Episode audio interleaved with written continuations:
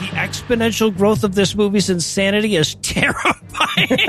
And continues. And it will keep pace, to be clear. Continues. Yep. For another sixty-eight minutes, yes. If the characters in this movie had crawled through my screen, right, unfolded their skin, and Cthulhu had done like a small quiz on Friends Season six, it would not be as crazy. Nope. Is what actually happens in this fucking film. God awful movie. Movie. Movies. Movies.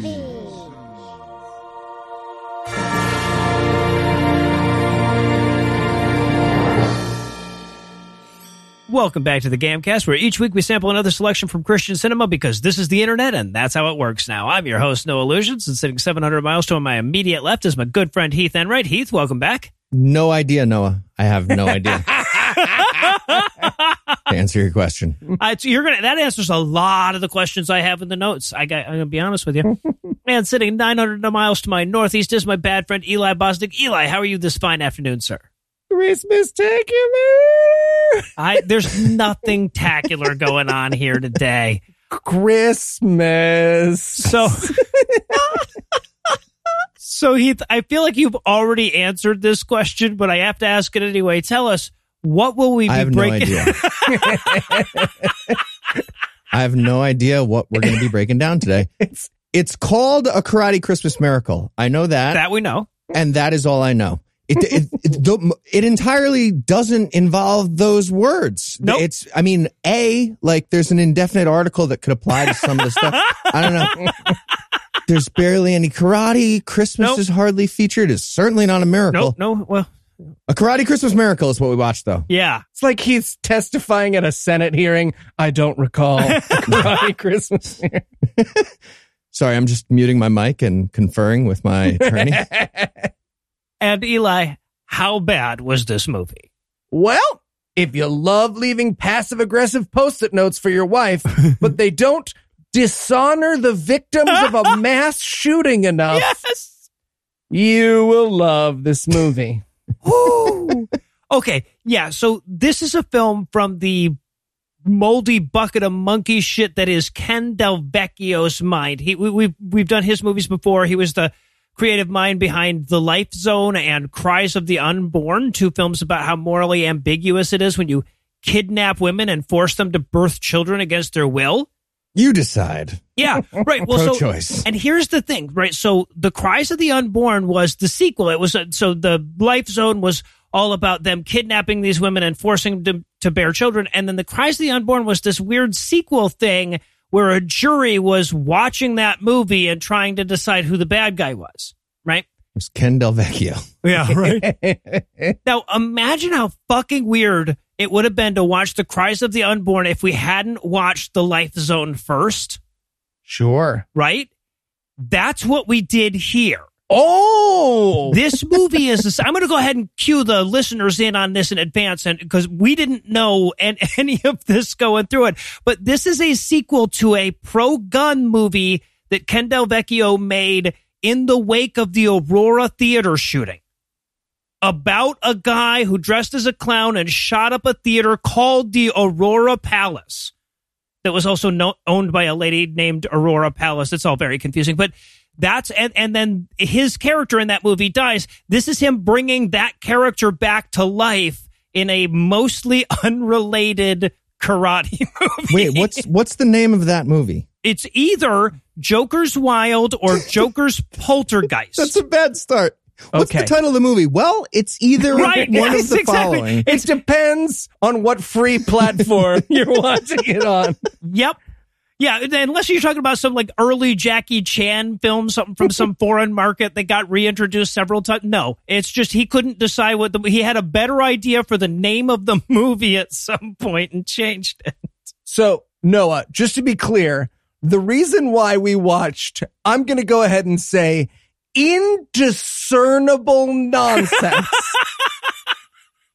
Yes. For an hour and thirty-one minutes is because we were not well versed enough in the Vecchioverse. Yes. Yeah.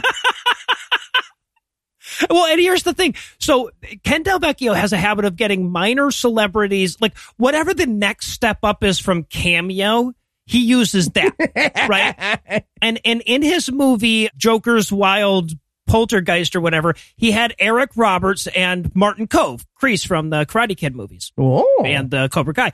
And so he just reused footage from those guys in this movie so that this movie also had Eric Roberts and Martin Kove.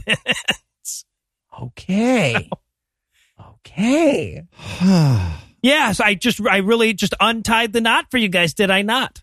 Here's what's weird. Most people, upon hearing they were unversed in the Vecchio verse, would be like, oh, that's nice for me in yeah. my life. I am disappointed. I'm like, oh, man, this is why I wanted to do uh, the Vecchio verse in order, yeah. man. This in shame. Order, they released them not in chronological order of the stories, guys. Come okay. on. Okay. Well, I'm not watching a wrestling Christmas musical until I'm sure I'm caught up on the full Vecchio verse. Amen. Now. Amen, brother. All right, so is there anything you guys want to nominate this one for being the best at being the worst at?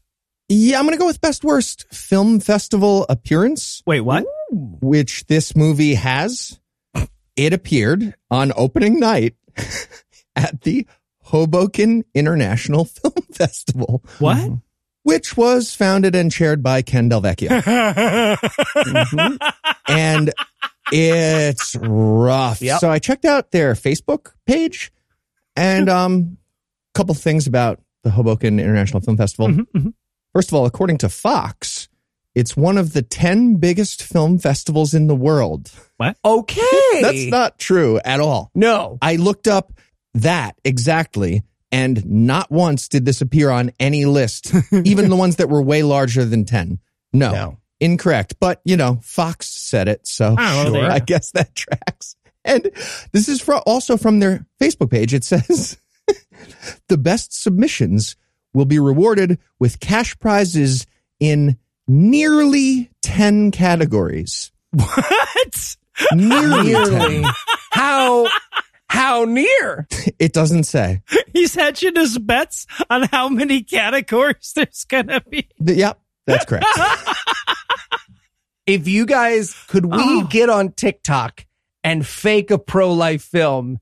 Do you think we could win the Hoboken International Film Festival? I think we could take second place. If it still exists, yes. Yeah. yeah. Obviously, Ken's going to take if first. There's as many as two categories. Right. One is nearly ten. Okay, so I was going to go with Best Worst Newspaper Clippings. So central to this film is that this kid is collecting newspaper clippings about his dad who is at the... theater shooting that happened in the previous movie, right? And instead, it is not hard to fake newspaper clippings. And barring that, hey, when we're only seeing them from a distance, you could use real just clippings from a newspaper. But no, they have printed out kind of newsy looking shit on eight and a half by eleven pieces of fucking printer paper and yep. used those instead. And they just kind of like lazily crumpled it a little bit. Yep. To yep. make yeah. it seem newspaper. Mm-hmm. Yeah, it's amazing.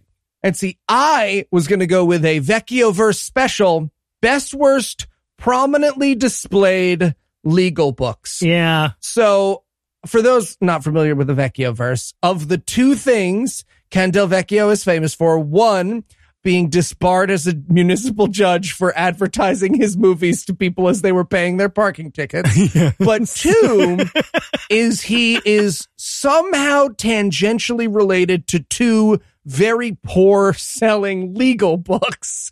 And those books will appear in every fucking shot in this movie like a My Pillow sponsorship. It's bizarre.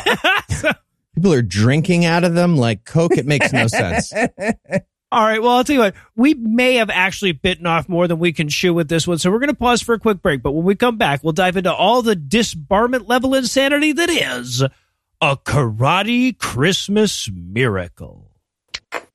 This podcast is sponsored by BetterHelp. Ooh. Hey, Eli, what you doing, man? Did you Ooh. did you try to climb a stair again? Or? No, no, no. It's nothing like that. It's just, you know, made it past the holidays, and that was uh, that was a lot. You know, that was it was a lot. Well, it seems like you could really use somebody to talk to. Nope, no, I, I need less people talking, like so much less talking. No, no, not been. Like that. I, I mean, a licensed professional therapist from BetterHelp. Wait, I can talk to a therapist about stuff like holiday stress and family drama? You sure can. And with BetterHelp, you can do it all securely online. You can log into your account anytime and send a message to your therapist. You'll get timely and thoughtful responses. Plus, you can schedule weekly video or phone sessions. That does sound good, but what if I don't like the therapist they assign me? Am I stuck with them like my cousin Rick's girlfriend who showed up without telling anybody? Not at all. BetterHelp is committed to facilitating great therapeutic matches, so they make it easy and free to change therapists if needed. All right, I'm in. Where do I sign up? Just visit betterhelp.com slash awful. That's better H E L P and join the over two million people who have taken charge of their mental health with the help of an experienced professional. Plus, as a special offer for God Awful Movies listeners, get ten percent off your first month at betterhelp.com slash awful. All right. Hey, any chance BetterHelp could get my cousin Rick not to bring his girlfriend next year? I don't, I don't think so. She has a tattoo of her kid on her face. I, I know, man. I saw. We, we all saw. Yeah. So what did the home say? Well, they said he's too young. They can't admit him. Ah, damn it. Ladies and gentlemen, Renaissance man Ken Del Vecchio. I said Renaissance man Ken Del Vecchio. Oh. Yeah. Hooray. Okay. I applaud you now. Hey, Ken, uh, we want to talk to you. Uh, bada bing. I want to talk to you. I got... I got a new movie. It's it's a movie. It's called A Karate Christmas Miracle. No, okay, that, that great, but but we need to talk to you about these legal charges. So yeah. Anyway, it starred my son and my wife, and it's all about how if I was dead, you would remember all the good stuff I did, like all the homeless people I helped, and how good at karate Christmas miracles I was, what? And gazebo.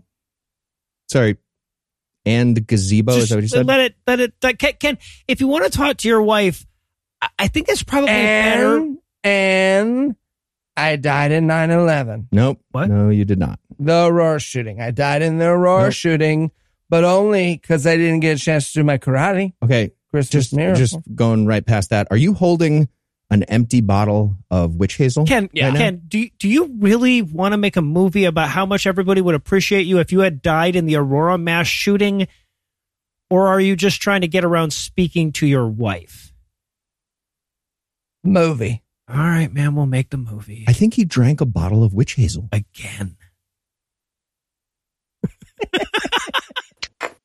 And we're back for the breakdown, and we're going to open up firmly inside the public domain, get Carol of the Bells rendered as boringly as you can possibly do that beautiful piece of music. Oh, and we're listening to Ken Del Vecchio try to find the right volume for the movie. Right? Hark, hear the bell. No, the bell. You can feel his fingers on the knob as you make your way into these credits. So, yeah, so so we head inside a house where we meet Abby. She's setting the table, and she almost puts out too many plates, but then she remembers that her husband is dead. Yeah. From a sequel. A year ago. Prequel. We're going to find out later that it's been a yeah. year. Yeah. And I know some people watch these movies along with us. If you don't have the time to watch these movies along with us, it's on YouTube, it's on Tubi and stuff like that. But you can just look at the one quarter full salad bowl that they put out for this opening shot. Just really just pause it and look at that for like ten, fifteen seconds. You've gotten the full scope of this film. It's a very small salad. I'm not wasting the whole goddamn bag of salad for a prop. Yeah. She cut up like a sixteenth of an onion for this. That's yeah. weird. You have fifteen sixteenths of an onion in your fridge now? So, yeah, so she sets out the small salad they're having for dinner. She calls for her son, Jesse, but he doesn't come. So she goes upstairs to get him, and he is, it's just going to get weirder from here, so just buckle in now, folks. He is reciting trivia to his dad's headshot while wearing a karate uniform. That's not weird. I've been there. This is how you, you make your dead dad proud with trivia. You wear a gi to maybe take it seriously. I, it's not. I feel like that was judging. Everyone mourns in their own way. No. Okay. All right. No, fair. Fair. Now, to be granted, Heath is forty, so it's a little bit more upsetting than this child. But, better at him yeah. than karate. So well, right, probably. Well, he's him. only a yellow belt at this point. Heath, I wouldn't just say that, because Ken Del Vecchio will drive to your house with his son and be like, fight my child.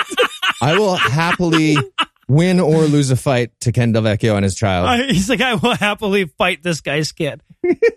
now, now we're going to, this is how we make it in the newspaper. Okay, we had that lovely Washington Post thing, and now it's going to be like, podcaster loses karate fight, question mark.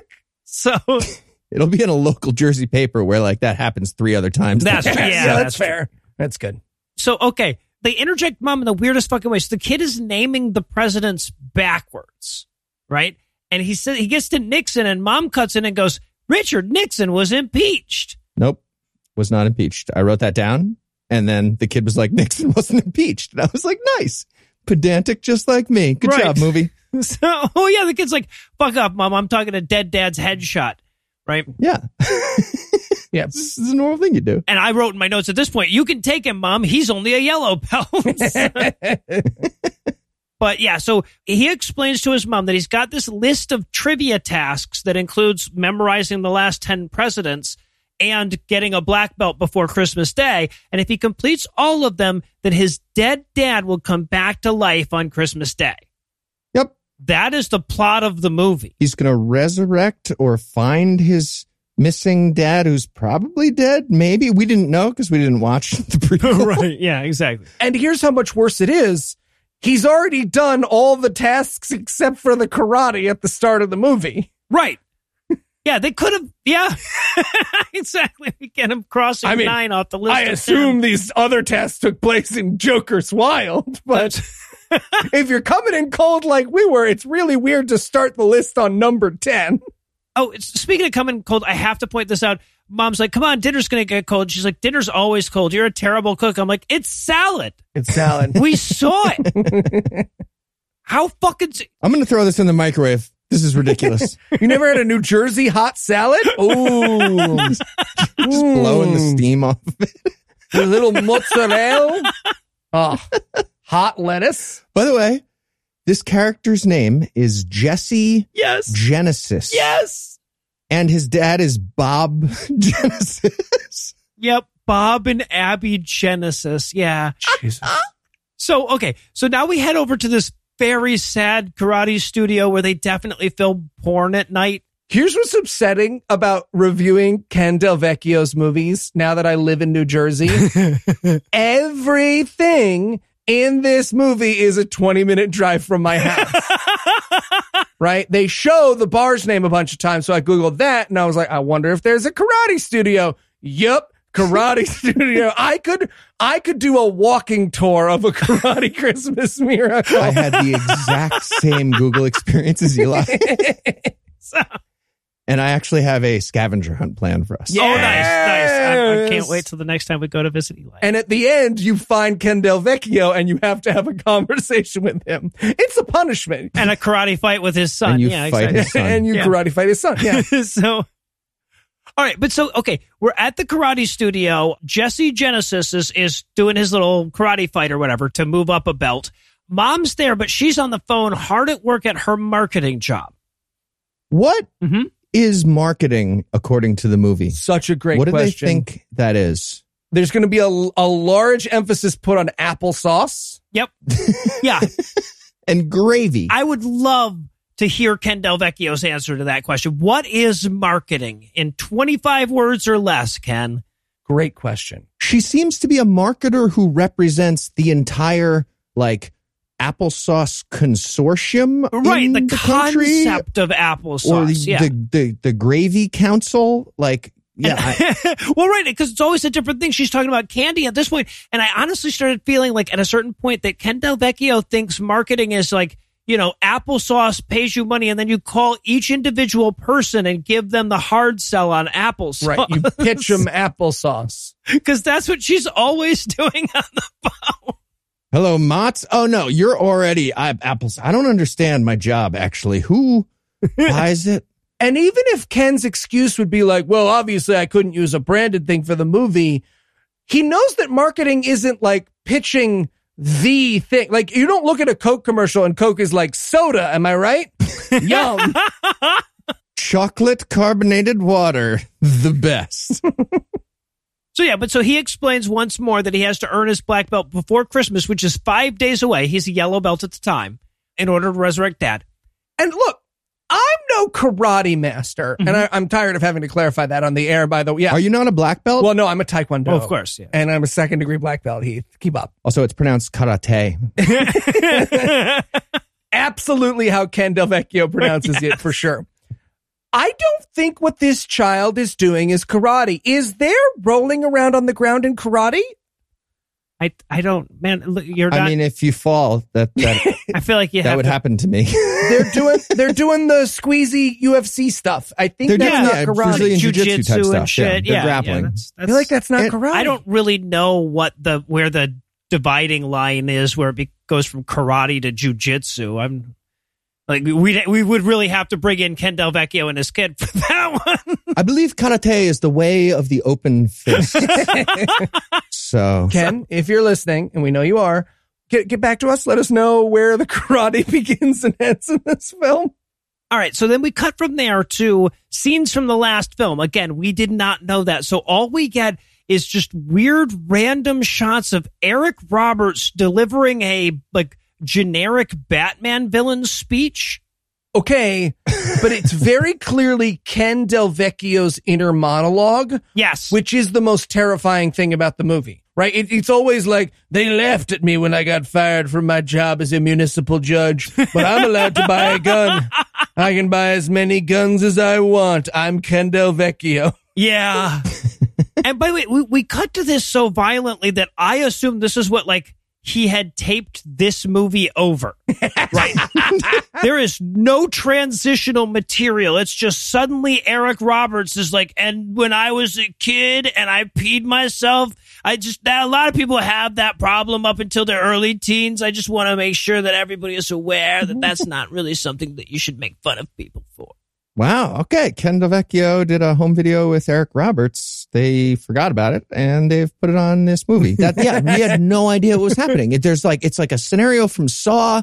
So Eric Roberts is some kind of bad guy. Yeah. Is he supposed to be the evil clown guy at the Aurora shooting? Is yes. that who he is? Yes. Uh-huh.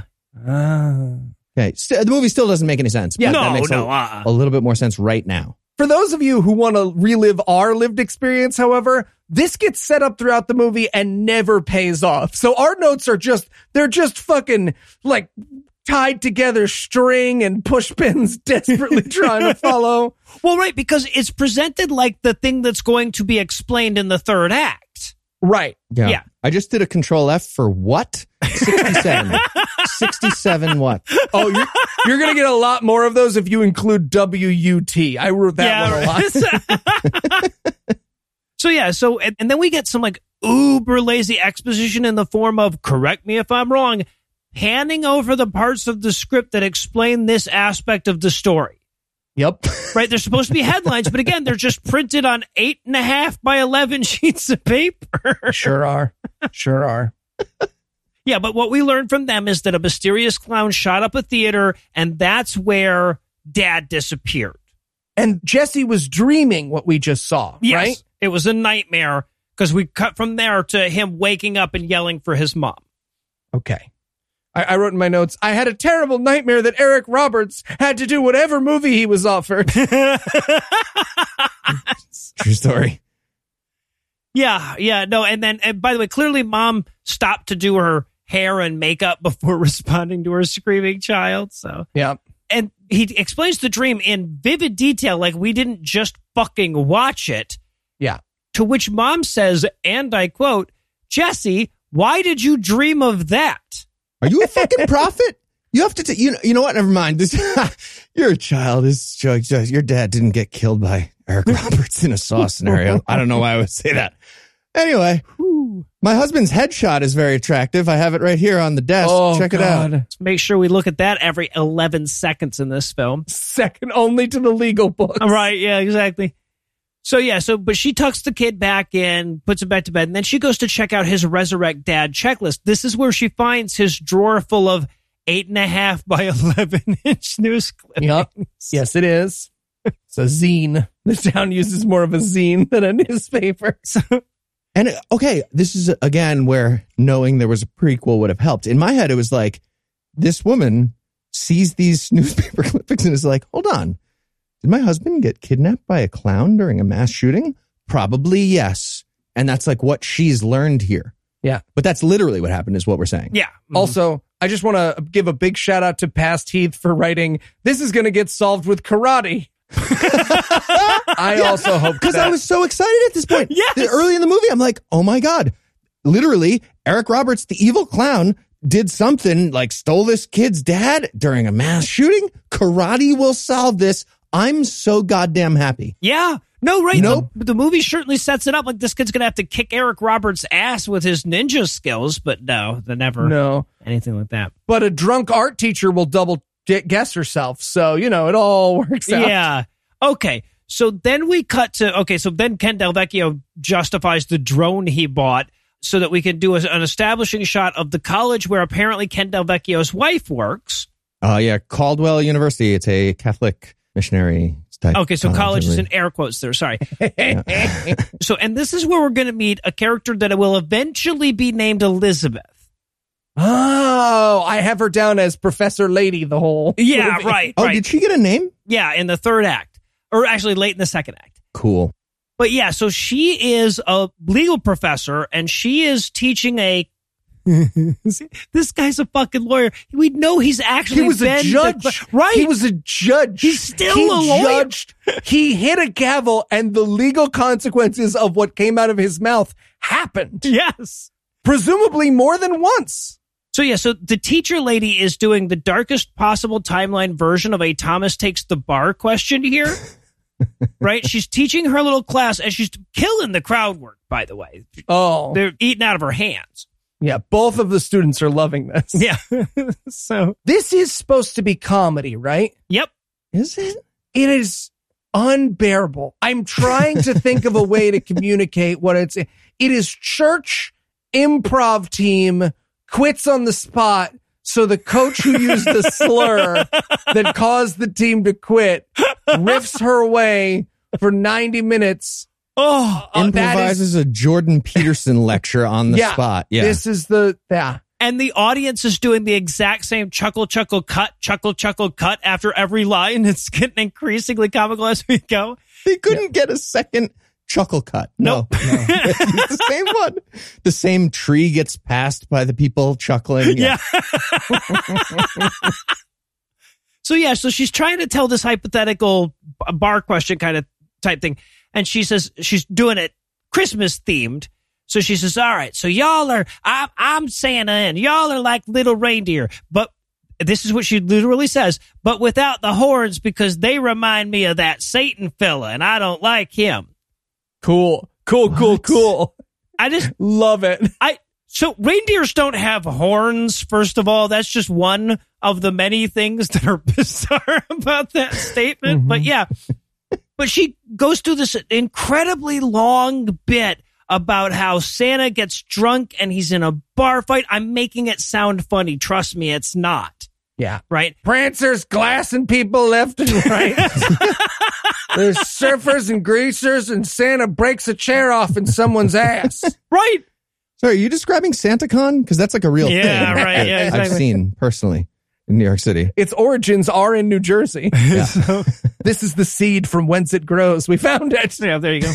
But seriously, this is her Thomas Takes the Bar exam question. Like, Santa gets in a brawl at this bar, him and the reindeer, and Santa murders a greaser right before the greaser was going to kill Rudolph the reindeer with a whiskey bottle. Mm-hmm. And the question is, is that justified murder or is that aggravated assault or simple assault or whatever? Well, yeah, right. And as she's asking the question, Jesse, the karate kid, shows up in the back of the room and he goes, a duck, right? They have this weird fucking moment where like he is the only one in the law class that knows the correct answer, which is that Santa, like Richard Nixon, did nothing wrong. Okay. Ken Del Vecchio was a real judge. I know. He was a I don't judge. Think I don't think you're allowed to kill a human being to save a reindeer no matter what. No. Legally. No. What are you talking about? Also, there will never be a reason for any of this to have happened. Like, none of this comes back in the, the kid is not even there in the next scene, right? He's not involved in this in any fucking way. Okay. So we cut from there to this law professor lady, Elizabeth, is now having a meeting with Jesse's mom, Abby. All right. Apparently, this meeting was set up by some independent third party such that the law professor has no idea what it's about or or something. They're both confused why they're in the scene. You can watch them trying to work out as actors why this scene is happening. They both walk in holding like ransom notes with magazine letters on it. All right, I was told to meet you here. So was I. So, all right, okay. Should we talk about something? So, and what's supposed to be happening here is Elizabeth is trying to move Abby along and get her the hell out of here. She doesn't want to be part of this meeting, right? So she's about to give her the, I really think you should leave speech that ends with extending your hand to shake, but she extends her hand before she starts doing the speech. Yep. So she just stands there and does the whole you should leave speech with her hand sticking out. That is eight minutes of the movie. It, yep. It was rough. She gets tired. You watch her hand yes. drop a little, and she's like, nope, nope, too obvious, too obvious. And then Abby doesn't shake her hand, and she just uses it to prop herself up on the desk. Mm-hmm. She fixes the hair on the desk. What are you doing? Yeah, but mom isn't buying this please leave bullshit. So she explains to Elizabeth, the law professor, that when she was a girl of sixteen, she went to a psychic fair. I wrote in my notes, the exponential growth of this movie's insanity is terrifying. And continues. And it will keep pace, to be clear. Continues. Yep. For another sixty-eight minutes, yes. Exponential. Noah said exponential, but yep. literally that's true, I would say. Yeah. It's not hyperbolic. If the characters in this movie had crawled through my screen, right, unfolded their skin, and Cthulhu had done like a small quiz on Friends Season six, it would not be as crazy. Nope. As what actually happens in this fucking film. So... Yeah, so she tells her she went to a psychic fair when she was sixteen, and the psychic told her that someday her husband would go on a journey. That's it. And just as you're like, wow, even in the movie, the psychics are terrible. The mom, Abby, says to Elizabeth, she says, that psychic was you. Yep. And this is where Elizabeth explains she didn't like being a psychic because her psychic powers were icky. She was always seeing dead bodies and stuff. Yeah. So actually, I've I've transcribed her, the line where she explains that. So oh, just please. So that you guys understand what kind of shit we're working our way through here. Here is Elizabeth's line, and I quote, I used to help the police. They wanted me to help them find missing people. And you know what I found? I found a bunch of dead bodies. It's all I could see. And I don't want to see a bunch of dead bodies. Okay. You have no idea what it's like to see dead bodies. And erg, it's just creepy. Creeped me out so much that I didn't want to do it anymore. I had to quit being a psychic because I was too good. My psychic powers were too good. I got complaints. You know, now that I hear you say it, it reminds me of Kraken testimony. So I am sort of oh, coming yeah. into my own. Yeah. Right. Yeah. Right. They got a lot of lawyers like this, but all the lines are delivered like that. It's just this random, weird, repetitive nonsense. It's like fucking automatic writing acted out. It is as though, you know how Christopher Guest gives them like one sentence for their characters and then says, this is what needs to happen in this scene. It's like, that's what Ken Del Vecchio did with these actors. Absolutely. Except he like got them from a nursing home's dementia ward. And his one word was karate for the yeah, whole movie. Yeah. Right. Karate. One of them got karate. One of them got Christmas. And one of them got miracle. Yeah. And one of them got A. So, okay, yeah, so, but she's like, but you're a psychic. You have to help me figure out what happened to my husband. Here's his pocket knife. See if you can get any psychic sniff off of this, right? So Elizabeth picks up the knife and she just yells the word karate. Yep. Like, like parkour, you know, it's just, yep. No, like that's a quote again. It was like, yeah, so he got kidnapped, then karate. And I was just like, what the fuck is happening? Did they hear it? She says, well, my son is trying to get his black belt by Christmas to bring his dad back. And the psychic's like, yeah, I know. I get it. That makes sense. Sure. Sure, that might happen. This movie's written by a gibbering idiot, so really anything could happen. But seriously, it's a psychic. So she's like, oh, you, if your son gets a black belt, dad will get rescued from the uh, the kidnapper. Yeah, um, maybe. Maybe that'll happen. I'm a psychic. Yeah, right. That is too good. I haven't seen the rest of the script. Yeah. All right, so, okay, now we're we're back home. Jesse and Mom are sitting down to some pizza. Jesse presents her with a birdhouse that she has to paint. It's on his insanity list, you see. Yeah. Also, they keep their canned goods in the living room, which is the most scary thing about this scene. In one of those restaurant racks for dry storage, very clearly. Yeah, uh-huh, yeah. Very clearly, Ken Del Vecchio at some point, like, hit a sale on green beans and came home with one hundred forty-four cans.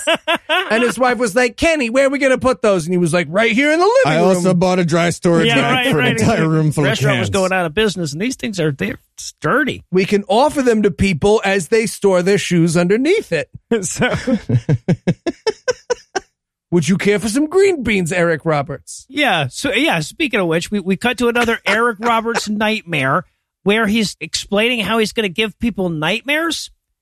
Oh, God. Sorry. Just a complete tangent. But it just occurred to me that uh, another nightmare at Ken Del Vecchio's house in real reality. There are dinner parties that have Eric Roberts, Robert Loggia, and we're about to find Martin Kove in this movie, too. Ken Del Vecchio is friends with all those people. Martin Kove is the The Cobra Kai guy. He's John Kreese yep. from the Cobra Kai dojo. I don't think it's like, cause, cause like when these guys appear in his movies, they're always like sitting behind a desk with none of the other characters in the movie, using like a type of camera that the rest of the movie doesn't use and shit like that. So like, I don't think he's ever actually met, like I, there, there's something that's one step up from cameo, and that's what he's doing. Do you think Ken Del Vecchio got those three people off of weird charges in New Jersey? Yeah. All right, like, all right. I feel like Eric Roberts, Robert Loggia, and Martin Kove did some weird evil shit, all three of them separately in Jersey. Those three men screamed D U I on the New Jersey highway. Yeah, and absolutely. Okay. All right. And yelled at the cops about who started the wars. Yeah. Something there like that. You go. It's all coming together. See, we didn't think this movie made sense, but we're solving a mystery anyway. Right. So, okay, so the, the kid wakes up from his nightmare, and they, they run the kid rolling around yelling for his mom way too long on this bit. Yep. But he wakes up, and he says, I saw Dad in my dreams. He was making some convoluted argument about the constitutionality of guns at a theater. Again, we're going to find this out later, on Christmas Day. Where there was a mass shooting, which you got to admit, is pretty funny, right? When you show up to be like, oh, no, let me tell you the thing about guns. Paka, paka, paka. Okay. All right. You got me. So, you got yeah. me. That is kind of funny. We are hard selling Joker's Wild here. Yeah, that episode is going to come up, I'm sure. So, yeah. So Mom's like, honey, your dad's not going to come back to life. That would be a terrible plot for a movie. And to which Jesse's like, well, then how do you explain my dreams? That's his real question. Yep. And his mom is like, you know what? You got me. Yeah, you got me. Exactly. Right. By the way, I think we've pointed this out already. This is Ken Del Vecchio's actual son, the giant baby of Del Vecchio fame. Oh, that's right. This is the this child is the giant baby. You're right. Oh, wow. Yeah, he's had quite a cinematic career here on God Awful Movies.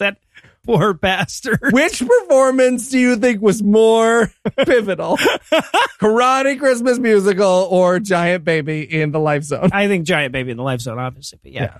All right. So then we cut to Mom on the phone having a weird, incredibly long, bafflingly incorrect conversation about gravy. Okay, they, okay, I'm a vegan, so it's been a while, but I was like, I don't think Ken Del Vecchio has seen people food in a couple of decades because it's definitely alien in its first body trying to describe gravy. There's so much weird. She's talking about how you where you put gravy and where you don't. Apparently, she's supposed to be like talking to Big Gravy about their new ad campaign or something. Yeah. But yeah, she keeps saying, she's like, oh, no, yeah, people put gravy on everything. Milkshakes, hamburgers, you know, name it. She says you could put gravy on chicken. Do you put gravy on chicken? I guess you could, on maybe on fried chicken, like a chicken fried. Yeah, like a southern fried yeah, steak. Yeah, yeah, yeah, something like that. I guess you, you could the, put that white gravy. Put gravy on that, sure, I guess. You can put gravy on whatever you want. They have to let you, is my experience with it. Actually, there are a number of things they won't. They do not have to let you put gravy on. As it Heath, we out. don't need to adjudicate this on the air. You and that Chuck E. Cheese are coming to a mutual settlement online. Listen, I wanted a malted with au jus, so I asked for it, and I'm they have it in the back. I know you have it. And and you have a French dip. That, you have a malted. That rat put his hands on you first, That's so true. everything you did exactly. afterwards... is legal, True. much like Santa in that bar fight. The way of the open fist. At this point, my notes are literally just, hey, guys, I think I might not speak English anymore. Yeah, but she wraps up her gravy conversation. This only exists in the script, by the way, because we have to establish that she's just always working, right? Yeah. That's how we do that. We do it like eleven times with her. So, but she wraps up that conversation and she's sitting around with the old neighbor who is now about to graduate from graduate school. Normally, we would just refer to that as the de- by the degree she was about to get, but fine. She's about to graduate from graduate school and is babysitting on holiday break. Imagine how bad the attempt for Ken Del Vecchio to write what graduating from graduate school is like had to go for them to settle on this is the line. He must have gone to law school, right? Yes. Did he? I don't think it's possible. I think we're going to find somewhere in New Jersey law that, like, if you eat uh, the big pizza at Jimmy John's Jigglypuff in Hoboken, smashing the bar, you're a judge. Him and Vinny Bag of Donuts, yeah. So, yeah, so her and the fucking P H D babysitter or whatever gonna gonna have this weird-ass conversation that includes the line, you know, ever since his dad meant missing, no second take. No what is this god-awful movie? No We're not gonna take. It's fucking Brando. Yeah, she's like, the, the babysitter's like, well, how is your son handling his, you know, the disappearance of his dad? And she's like, oh, he's doing great. He thinks that if he gets a black belt by Christmas, his dad will come back to life. Yep. And he has psychic dreams. Yes, right. Yeah. And this graduate student in child psychology is like, yeah, I've studied that. That's basic child psychology. Yep. You think blah, you get a black belt, that's anti-kidnapping magic. Uh, kids do that all the time. Classic. And then th- this child psychology graduate student says, oh, so yeah, I mean, that's tough. What did your grief counselor say is, is a good idea for, you know, talking to your son about this? And the mom is like, he said... hat, cue card. ah, fuck you, therapy's not real. And for the rest of the movie, I was like, oh, wow, this is like the literal worst. Mo- this is such bad parenting. Terrible parenting. Yeah, and what's funny is the whole movie is kind of about the fact that she's a bad mom, but not for failing to get him proper like therapy or counseling at this point, for constantly being on her gravy conversations. For being gainfully employed by the gravy industry. Yes. Failing exactly. to appreciate Ken Del Vecchio. But mostly that last one. Yeah, well, right. And how awesome his karate skills were. And this scene literally ends in a line that is so fucking funny. I and I know I say like, oh, I la- I literally had to pause the movie to laugh at it. They finish, they're like, oh, yeah, no, we didn't give him therapy. And then the final line of the scene before the cut is, yes. Does he have any dietary restrictions? Cut. All right, well, I'll tell you what. I feel like the audience, as well as us, are still kind of coming to grips with the knowledge that weird for Ken Del Vecchio is apparently a thing. So we're going to pause for a quick break, but we'll be back in a flash with even more of A Karate Christmas Miracle. None of those things. Okay, now tell him to set the food down. Set the food down and step backwards with your hands over your mouth. Hey guys, what you what you doing? Why why are you pointing a sniper rifle at the pizza delivery guy? Uh, it's a little thing called caution, Noah. Maybe you've heard of it. Yeah. How else are we supposed to get food? And do not say event-based heist, because we already had that argument many times. No, I, yeah. I mean, if you guys are looking for a safe way to have food and essentials delivered, why not just try Postmates? What's Postmates? With Postmates, I get all my favorite food from the local restaurants in my neighborhood delivered. No leaving the house, and even better, no getting in the car and finding a parking space. And Postmates isn't all just burritos and sushi. I can order things like toothpaste and phone chargers on demand, too. That's because places like Walgreens and seven eleven are also on Postmates. Wow, that sounds convenient and safe. It is. And my favorite part is that the app lets me know that my food or item has been delivered. Everything is right outside my door. It's so cool. It never gets old. Okay, so you're saying just no need for a sniper rifle at all? Just in, in general, but yeah, specifically here. And for a limited time, Postmates has given our listeners a little something. New customers are going to get twenty dollars off their first order of thirty dollars or more when they use the code AWFUL. That's code AWFUL to get twenty dollars off your first order of thirty dollars or more. Just download the Postmates app or sign up online. It's super easy. Offer subject to change and taxes and fees apply. Offer valid for thirty days after you add the promo code to your account. All right, Noah, we're in. Thanks, Postmates. Postmates. Okay, so so what do you say? You wanna you wanna let the pizza guy go?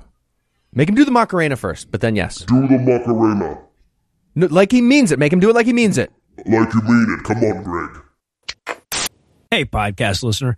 You know, if we've learned anything from the films of Ken Del Vecchio, it's that there needs to be a more robust vetting process for municipal judges. But if we learned anything else from the movies of Ken Del Vecchio, it's that movies are an excellent way to send passive-aggressive messages to your spouse. So without further ado... This summer, an all-new passive-aggressive triple feature. Oh, hello, darling wife. I've made you a hot cup of coffee because I love you. Now, if you'll just wait the one second it takes me to put it down on the table in front of you... No, can't wait. I must have that coffee right now. Oh, no. You've spilled the coffee I was handing you, and now I've burned to death. The guy who burned to death because his wife wouldn't wait for him to just hand her the coffee. And don't miss... Wow, that knife is uh, way sharper than you need one to just cut tomatoes. What's that? I couldn't hear you over the sound of me leaving the handle on this pot of boiling water turned towards the room instead of turning it sideways towards the counter. Oh, that'd be safer. I'm sorry, shouldn't you curl your fingers? Oh, God, you've slipped and cut off my head. The guy who was decapitated by his wife's failure to follow basic safety practices in the kitchen. And last but not least. Okay, did you guys do cricket sounds for me? Because... I'm not married. What? No, we, no. Would, we would never do that. You guys totally did the cricket sound. Nothing happened. Heath will die alone. What? Nothing. No, it was an air conditioner. Delivery people. And we're back for more of this shit. We're going to open up with a babysitter watching Jessie at karate practice. It's not karate again. They're just sort of rolling around on the ground. Yeah. And also, Ken Del Vecchio's son, this actor, Mario Del Vecchio, allegedly had a blue belt in karate or something in like in real life when this movie was made. A blue belt. I, I mean, yeah, right. You like you can get any belt you want whenever you want. Yep, you just order it from Amazon. Like Eli, again, Eli has a black belt in something. Second degree. Yeah, I say this later in my notes, but like, are you allowed to forbid your kid from doing a sport because it's douchey? Because I am not... Look, my parents did a great job of keeping a straight face while I was given a series of belts. I am not going to be able to do that. My beautiful boy is not going to run up to me and be like, I'm a brown belt. And I'm not going to, I'm going to be like, oh, okay. You're a brown belt. Oh, no, I'm a brown belt because I'm wearing it. So don't send your kid to fight class. That's yeah. just maybe a good idea to not. So I don't know. I still haven't forgiven my mom for forbidding me from going to fight class. So, hey, you know who it's probably a better idea that they never learned deadly martial arts. Well, that was certainly my mom's reasoning, Eli. But most children is the answer to that, I would say. Yeah, probably. D and D Beyond would be dead right now. No Illusions. It would be dead. All right. So meanwhile, mom is on the phone talking up applesauce, right? Oh, I'm just still confused about what her job is. She says applesauce is the new Jell-O. So now she's talking to people from both industries or one. I don't know. I don't know what marketing is. Yeah. I just really wanted to watch her try and make an applesauce mold. And she turns the thing over and opens. Oh, it's everywhere. Oh, it's uh, not the new Jell-O. She says you can get applesauce with maple syrup. I don't think you can. Yeah, you, you can. They have to let they you. They have to let you. And au jus. Savory sweet. But then she gets a call from her dead husband's phone. The extent to which this will not factor into the plot is staggering. Well, it's actually very important, Noah, because it's going to give Ken Del Vecchio a chance to brag about the three Wednesdays he volunteered at a local soup kitchen. Yeah. Right. Okay. So, but then we, we transitioned from advancing the kidnapping murder plot to the college where Elizabeth teaches with Cartoon Dog is just settling in for some fishing music. Hey, you remember that Santa metaphor that went on for seventeen minutes and uh-huh. ended in a wrong thing? Well, that was just too good for one, so that she's going to do a second one about the Grinch wanting to be a prison fuck buddy or something. how, how can he turn himself in? Yep. Yeah, and this goes on for like, I, I'm going to say conservatively three minutes before she suddenly has a psychic vision about the knife. There's also a reverse shot here where we realize that there is literally only one girl in her class. Yeah. Now, this is not like the punchline to a joke. Nope. Right? Like she, she says, you know what, class? Uh, I, I'm going to, I have just had a psychic vision about this knife. I'm going to need to move on and do some plot stuff. And we cut to the class shot and there's just one person there. There's, they, they had, maybe he thought that was just funny all on its own, even if there was no reason for that to be happening. But I think they just had the one student for that shot, and they were like, yeah, fuck it, that, that'll work. Yeah, very, very clearly in between the two shots between this and the other Christmas story, two people walked out and were like, oh, I'm sorry, you said you could get me out of those parking tickets, Mister Del Vecchio, but I'm, I'm just going to pay him. I don't want to end up like Eric Roberts.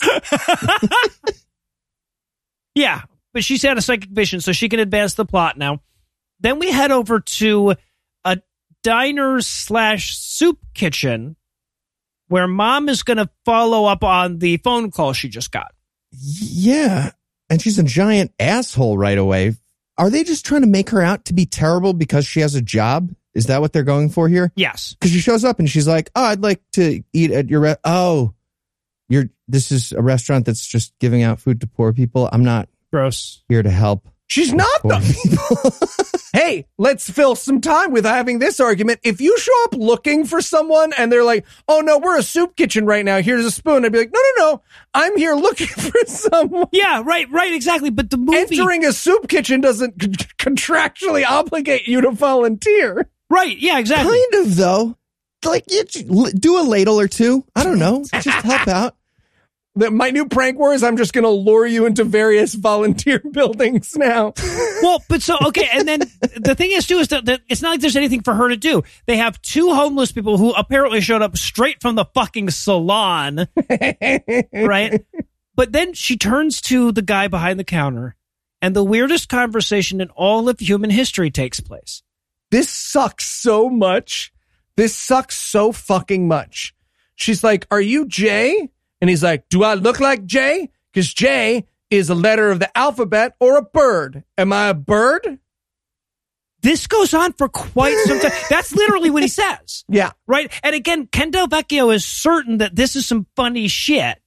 And so he really leans into it. And it's just this weird, bizarre, guys, are you just making me watch this as a prank type moment? Yeah. Is this really something that Eli secretly wrote and forced upon me? Ken is my next door neighbor. And I was like, Ken, Ken, you got to hear me out, man. We've done two of your movies. You put a third one on Tubi. I will give you eleven dollars. Yeah, no, as he's explaining that he's not a bird and therefore is not Jay. And then he says, no, I'm kidding. Jay is actually in the back and he is my boss. This is how I apparently respond when people come in looking for my boss. I wrote, this movie is the weirdest fucking thing that's ever happened to me. And I've done drugs. Yep. Yep. Because what's happening there is a woman is like, yeah, so my husband was possibly killed or kidnapped during the Aurora mass shooting. Just to be clear, I got a phone call from here from somebody named Jay. And this guy's like, fuck you. Jay's a bird. I don't know what's happening. Yeah. And then he's yep. like, ah, no, I was just pranking you, victim of the mass shooting. It's cool. Sorry, I just I, I just do this really long form seven sentence bit with everyone who asks about someone who I can only assume gets asked about on a regular basis, seeing as he's the owner of the business. Yep. Yeah. Your husband's a crisis actor. Ah, no, I'm just fucking with you. No, no, Jay's in the back. I know that Jay's a name, too.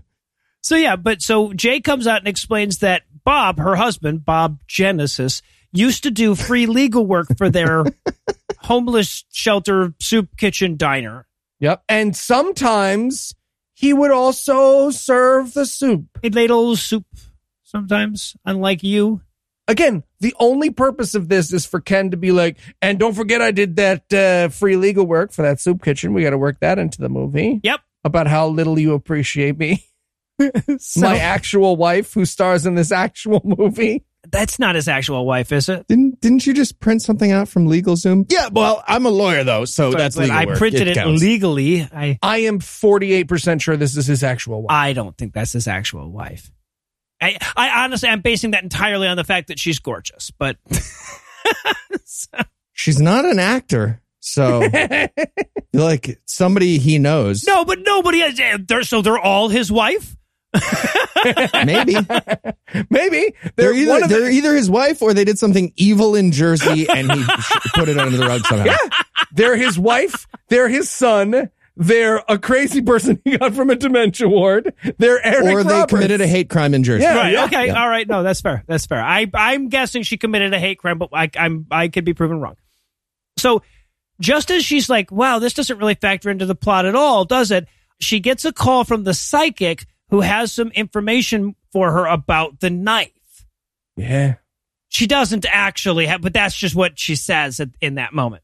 Yeah, none of it. But before we can move on to that, we have to have this insane fucking moment where Jesse starts explaining what the various belt colors mean to his babysitter. This was pretty funny. This, I laughed really fucking hard at this part. I did not. I stopped watching. Yeah. Oh, okay. Because he's like, white's a seed, the seed of the karate. Yellow is the sun. And I was like, nope, not yeah. listening to that. No, nope, okay. Absolutely not. But it's so good. Listen, listen. Okay, so first of all, white is the seed, like cum. Yep, sperm reference. Yellow is the sunlight. Mm-hmm. Orange, also sunlight. There's more. It's sunnier. Green. All the colors are from the, the visible lights, but god damn it. Just go. Yeah, so green long. is also the sunlight. Yeah. Green. Where do you think the light's coming from? It's all light. No. It's all sun. Green is the growth of the seed. Blue is the blue sky. Sky, yeah. Mm-hmm. So also more sunlight. Mm-hmm, mm-hmm. Purple. Sunset. Also sunlight. More sun. And then the, the babysitter is like, oh, really? What comes after purple? And he's like, you know what? Fuck you. Fuck you. So we cut over to the psychic lady who's ex- explaining the rest of the belts. Yes. And guess what? The red belt? Sunlight. Sunlight. I wrote in my notes, if the brown belt represents the sunlight, I'm out of here. But no. The and brown belt brown is just some other shit. Huh? Is the huh? ripening of the seed. And black is greatness and profound knowledge. Sunlight. Shit. Actually, that's lack of sunlight, if you could believe that. Yeah. So at this point, I just wrote in my notes, the caterpillar from Alice in Wonderland would be confused by this woman's character.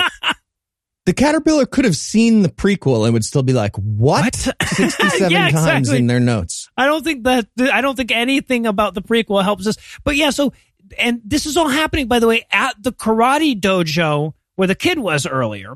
There's like a women's self-defense class going on in the background. And so Abby says, hey, why are you explaining to me the mystical meaning of karate belts at a women's self-defense class? She's like, oh, oh, it's because your husband used to teach at this class. He used to teach self-defense to women at this class.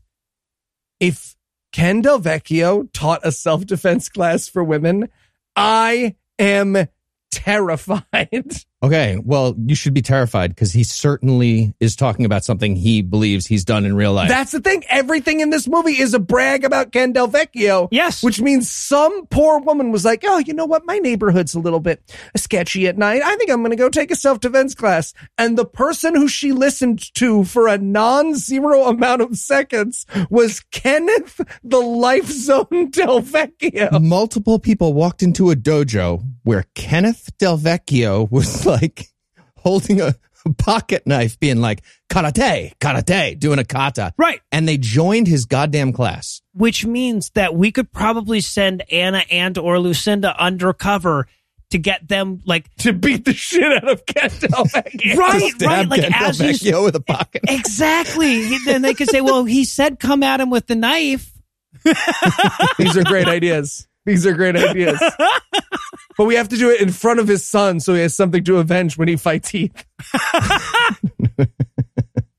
All right. By the way, this scene ends mm-hmm. with the psychic lady being like, by the way, Abby, one other thing you don't know about your amazing husband who ladles soup for poor people and helps soup kitchens with legal Zoom.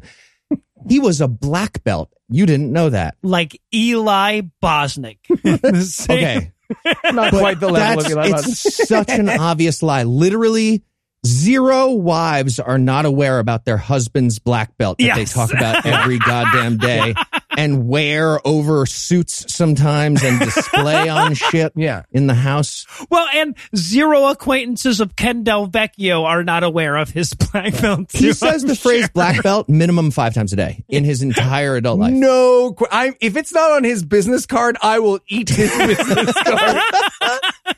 Black belt lawyer and municipal judge. Oh, I'm buying black belt lawyer dot com and I'm directing it to Ken Del Vecchio. If he didn't wear a black belt over his judge robes, there's, there's no way that's not something that's happened in real life. You know reality. He was mad that people couldn't see it. He was like, stupid black belt. Way less effective. I'm going to get white robes. Yes, I can. He shows up in white robes wearing a black belt. Are you wearing a, a judge's gi right you guys now? Should go so see my see movie. Your black belt? You guys yes. should go see my movie. Hey, I think the law is broken and maybe we shouldn't have them anymore. Is your gavel a ladle? Yeah, well, I actually work at a soup kitchen sometimes. So you should see my movie, Eric Roberts. It's pretty odd. I'm not a judge anymore. Damn it. All right. So and and then we we cut over to another one of the Eric Roberts nightmares. This is where Martin Kove shows up mid nightmare. Yep. John Kreese. This is amazing. Somehow he knows this guy. Yeah, or he hired him on fucking Cameo Plus or whatever. Yeah. Cobra Kai.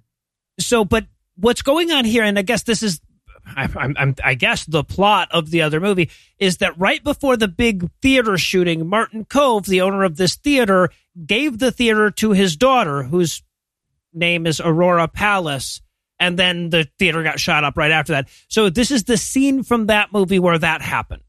There's also a great thing that happens here because we cut between that and him putting on a mask, mm-hmm. right? Like he puts on a mask as part of this.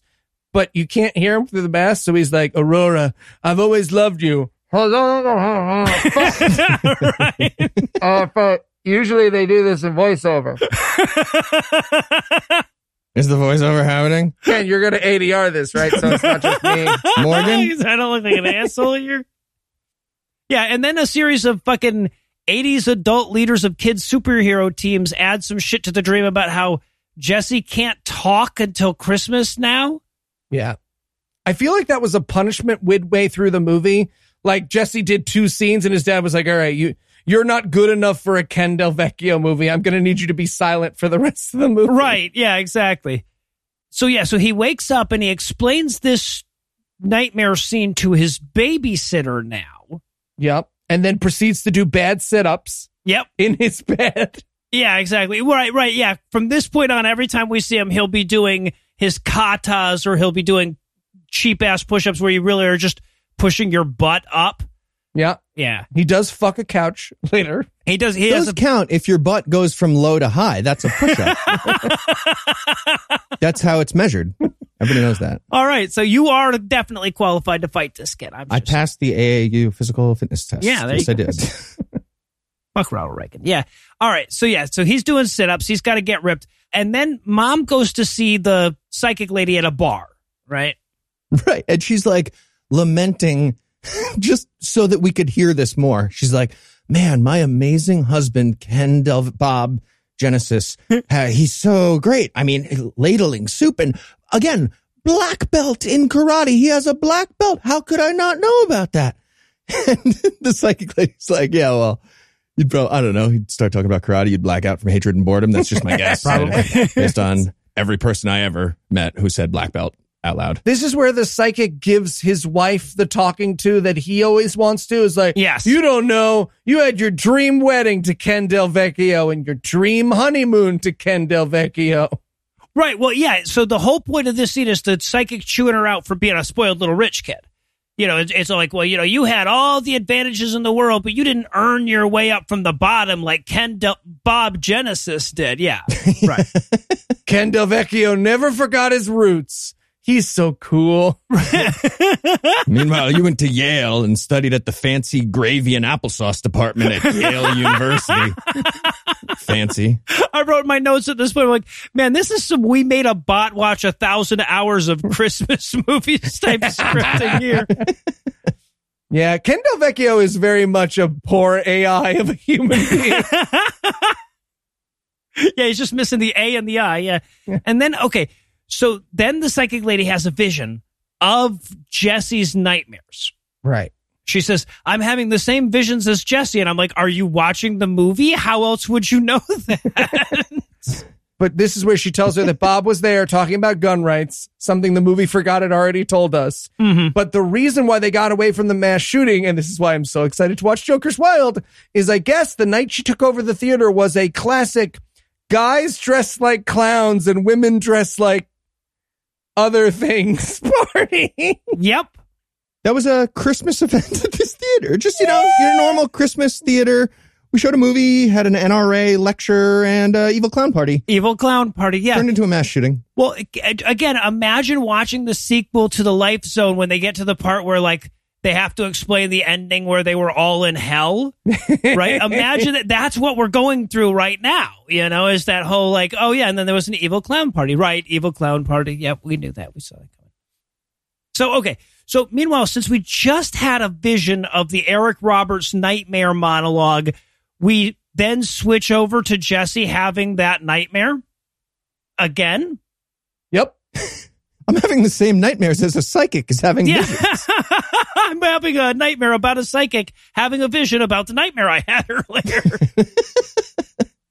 But the babysitter wakes him up, and, and she's like, what's wrong? And he hands her the, my best worst, the newspaper clippings again.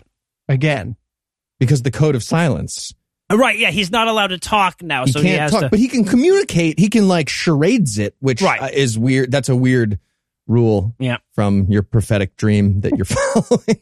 So, but then Abby gets home from the bar. She's all drunk as hell, and she wants to have the was I a bad wife? Do I even deserve Ken Del Vecchio conversation with the babysitter?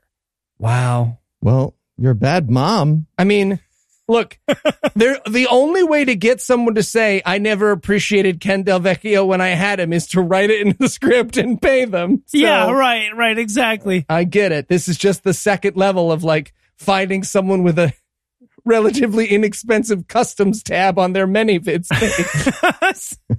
Maybe that's where he found Eric Roberts' many vids. And yeah, we checked right. If Eric right. Roberts is on many vids.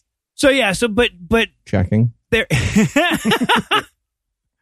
So yeah, but they have this drunken conversation about how she was never good enough for her husband, and damn it, she wants him back for Christmas. And I and I wrote my notes at that point. I'm like, Eli and a shovel can make you regret wishing for that lady, but uh, that's not where we're going at all. This is also where I wrote in my notes, wow, she's as bad at crying as she is at drunk. Oh, my God. Right. Like this. This is like children faking drunk who've never done it before. Yeah. My toddler has a new thing now where when he's done crying, he goes like, ah, ah, ah for two to four seconds afterward. He is better equipped to be in this movie than Ken Del Vecchio's wife. So, okay. Then we cut to the mushrooms kicking in, right? So this is, again, this is shit from the previous movie or maybe a scene that wasn't used in the previous movie and makes zero fucking sense in context. But the kid within his dream is going to call Martin Kove on the phone and have a conversation where no sentence is related to any other sentence or anything that's happened in this movie. Yeah, I, I here are my notes in order. Did I fall asleep? You know what? Fuck you too, movie. If you guys can tell me what this scene means, I'll eat my own dick. Did this actually happen in the universe of the movie? This phone call between Cobra Kai and Jesse, the kid?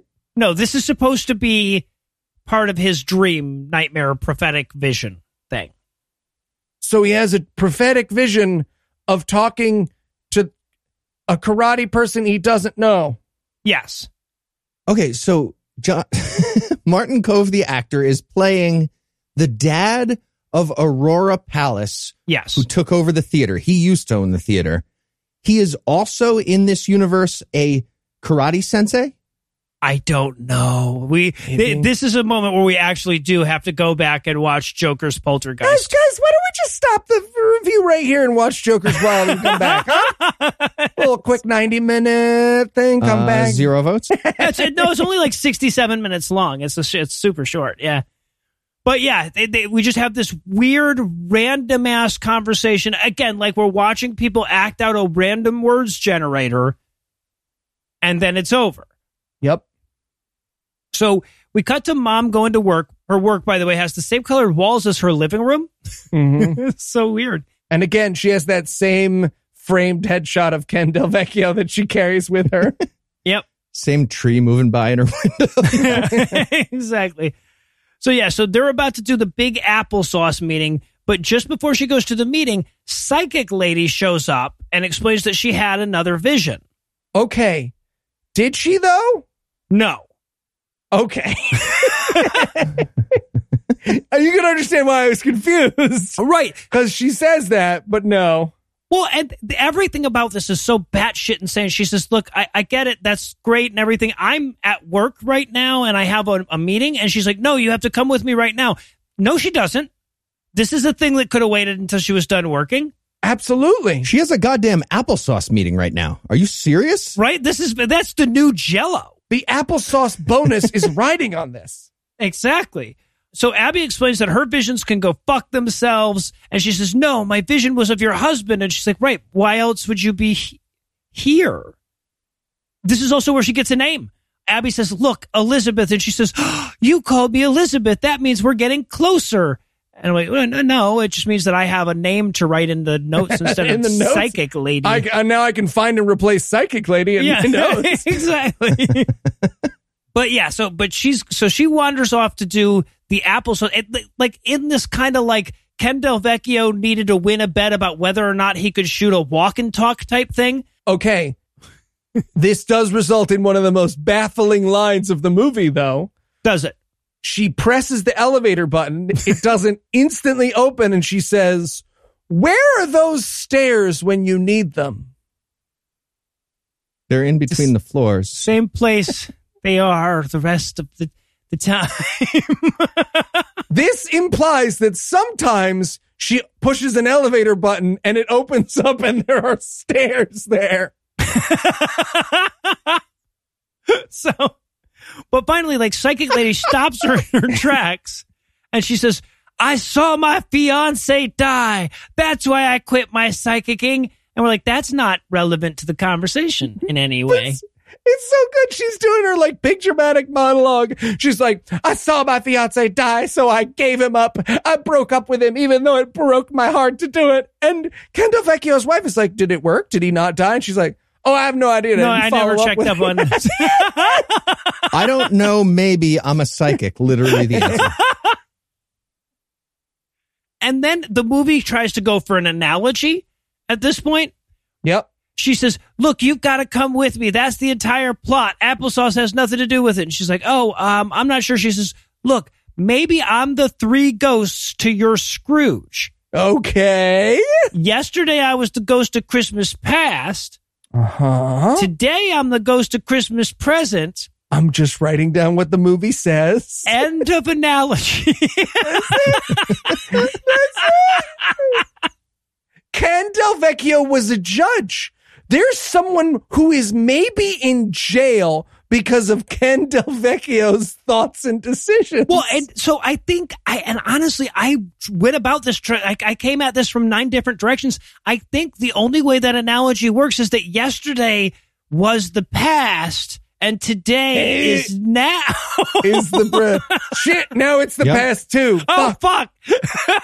I'm like an infinite number of ghosts, if you think about it. Can you tell me what I'm going to say next so I can be the ghost of Christmas present? All right, well, I feel like this movie just tripped over its analogy and we need to call somebody, so we're going to pause for another break. But first, let me give Act three the hard sell. Will the karate belts they ordered on Amazon arrive in time? Where, oh, where has the fish gone? Who is the walrus? Find out the answers to these questions and more when we return for the quintessentially batshit conclusion of A Karate Christmas Miracle. Hey, podcast listener. Well, you did it. You made it past Christmas, and you didn't forget to get anyone a gift. Did you? Oh, no, Uncle Murray. I forgot Uncle Murray. Oh, well, that's okay, Heath. Maybe you could just send him a card or something. Nah, Eli, Uncle Murray is super classy. I, I need a gift for a discerning taste. Can't just do a card. Mm, well, why not a wine from The Prisoner Wines? Uh, okay. Good thinking, I guess. Um, I'll stop up the toilet, and you get the grape juice. No, silly. Not prison wine. The Prisoner Wines. Like the T V show. Oh, what's... The Prisoner Wines. New Year, first point. Count. Damn it all. Noah, start the sheet, please. Maybe you guys could just not do that this year. Absolutely. I not. would rather die. We are okay, doing this. Fine, fine. Make it a spreadsheet. All right. The Prisoner Wine Company insists on doing things differently. Like twenty years ago, when they decided to combine some of California's best and most unusual grape varieties to make a bold and complex blend, a k a their namesake wine, the Prisoner Red Blend. From the shape and weight of the bottle to the label featuring Francisco Goya's artwork, every detail is striking and memorable. Actually, now that you mention it, they sent me a bottle when they first became a sponsor, and it was delicious. Ooh, would you describe it as smooth and rich, yet approachable? Yet approachable, yeah, just like Uncle Murray. So, uh, yeah, I'm in. Where do I get some? Go to theprisonerwine.com slash awful for twenty percent off plus shipping included on your first purchase. This is the best deal they have available. Get twenty percent off plus shipping included at theprisonerwine.com slash awful. That's theprisonerwine.com slash awful. Offer valid on first-time online orders for U S residents of legal drinking age through twelve thirty-one twenty twenty-one. Other exclusions may apply. Please enjoy wines responsibly. All right. Good stuff. So you want to go make sure Noah's making the spreadsheet, right? That's, I absolutely do. Yeah, I'm, I'm doing it fine. You shade the columns weird. You do. It just looks prettier. And now, back to the useless psychic. So, tell me, useless psychic, do you know where my husband is? Right, yeah. Shit. Uh, well, he could be here, or there, or maybe not. I, I honestly could use a drink. Will you drink with me? But, I mean... You called me. Right. So, Gu- guys, guys. Uh, what's up, Noah? We're doing a it's, sketch. It's Psych, though. The, the sketch. It's, it's just the show Psych. Ah, damn it. It is Psych. Yeah, sorry. I like Psych. It's fine. And we're back for more of this shit. For some reason, we could have left, but we didn't. Anyway, we're going to rejoin Abby and Elizabeth. They're now at the college because there's only so many places he's allowed to film, where Elizabeth had her psychic vision of Bob. And, hey, let me spare everyone the time and effort that it took me to figure out what the fuck this scene is about. Ken Del Vecchio is just getting sadder and sadder in his attempts to brag, right? We went from soup kitchen to karate black belt. This whole, the point of this entire scene is, I don't know if you know this, but Ken Del Vecchio has his name on a gazebo at the Catholic college. Yes. Four minutes from where he lives. Yep. And he has a sweet leather jacket that we're going to show. Well, right. Yeah, exactly. Exactly. Yeah. She had a psychic vision of Bob at this gazebo. And then Abby looks and she sees the dedication on the gazebo is to Bob because he paid for it or something. At this point, you have to be like, okay, have you ever met your husband? Right, like, so it, he, she didn't know he was a black belt, didn't know he volunteered at the homeless shelter, didn't know he taught women self-defense, didn't know he built a gazebo. Like, what did she know? He was too busy giving her mind-shattering orgasms. Must.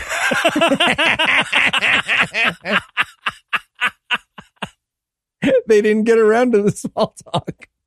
Must, must be. And I have a theory about the end of this scene. I have a theory. Okay. I think this actress, the one who plays Psychic Lady Elizabeth, literally got cold because the end of this scene is just her being like, I'm fucking cold. Let's talk about the rest of this thing in the car. I'm cold. Yes! That's absolutely what happened. No question. Right, because there's no goddamn reason in the world for the scene to move over to the car.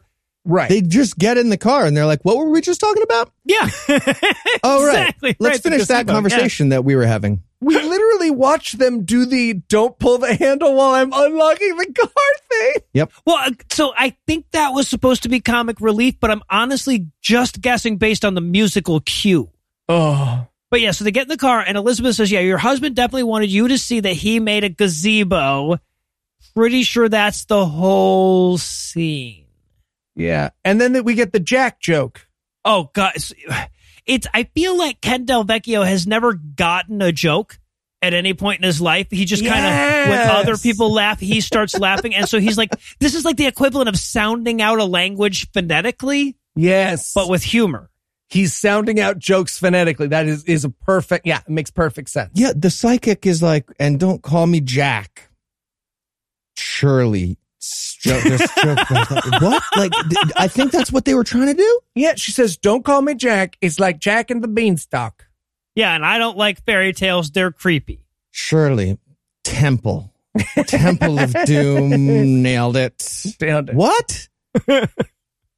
All right, so then we cut to little mini Del Vecchio showing off his sweet kicks. Oh, this is great because he's he's like karate, karate, but then he's karateing his couch. And look, I think we can all say as once teenage boys, we have all karateed the fuck out of a couch in our day.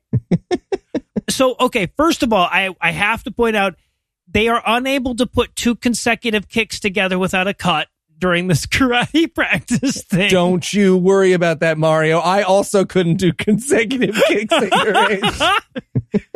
So, yeah, so there's that. And then when, when we say karateing on a couch, like, so I, I don't want you to think He's of him. He's fucking the couch, right? Right, exactly. He's laying on the couch, kicking the back of it in a way that looks like a dog trying to fuck your leg.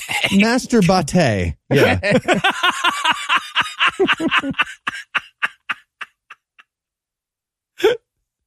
So, okay. So sometime later, so mom is painting the birdhouse now that her son made. This is full circle. I did. That was on the list, apparently, of things that had to be done by Christmas to bring dad back. Paint a birdhouse. But here's what's so amazing about the birdhouse.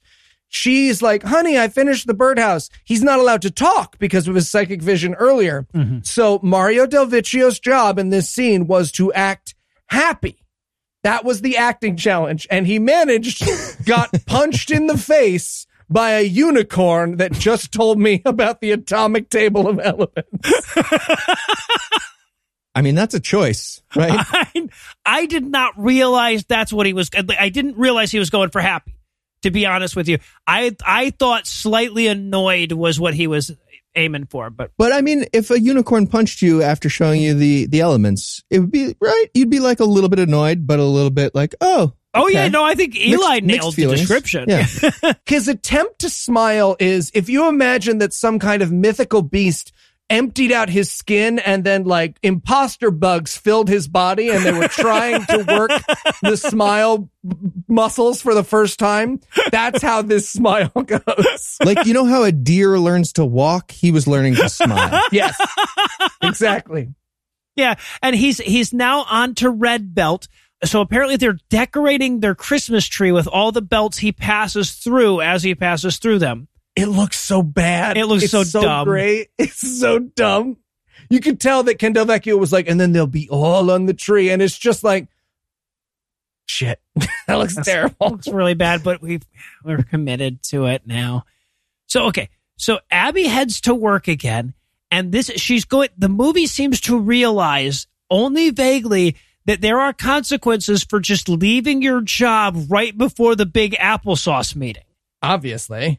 And she treats this like she's getting chewed out by her boss. She's treating it like she's just lost all her PlayStation privileges or something, right? Mm-hmm. Cool. Yeah, a lot of cool. I was busy with my psychic friend in, in the car, which needed a warm-up. There was an important gazebo reveal. I wasn't appreciating my husband's gazebo charity. so. And this is, this, uh, this is a great line from this scene where she's like, uh, she, this scene is supposed to be her realizing again some more that life has passed her by because of her job. And she says, have you ever felt like you missed something? And I wanted him to be like, no. Never. Not once. I don't do that emotion, no. No, but instead he's like, like what? And of course, what he really would have said was, you mean like the fucking applesauce meeting you were supposed to be at yesterday? But yeah. And then she's like, yeah, well, you know, I mean, I'm sorry if I'm not like doing, I'm not like at top form at work, but you do know that my husband died in a mass shooting, right? And he's like, come on, that was last fucking year. Oh, are you still into that? Everybody has to do some holiday shifts. Listen, it's, I don't care about the husband. This is serious. We have applesauce things. I just love the idea that you're being chewed out by your boss for just leaving work in the middle of the goddamn day without telling anybody or anything like that, and or even acknowledging that you've done it. And your response is, you ever feel like jobs are stupid and this sucks? So I'm like, all right, great resignation. Here we come. All right. So, okay. So we're back in the dojo for some more sweet karate action. Yeah. He's getting his black belt by wrestling a green belt. A br- he's getting his brown belt. He won't get his black belt until the end, but yes. Uh-huh. Oh, yeah. Okay, either way, feels like to get a brown or black belt, you would have to beat not a green belt, right? So he's fighting this same green belt for every single task, right? In fairness, they all mean sun, so I guess you beat the sun. You yeah. beat the sunlight one, yeah.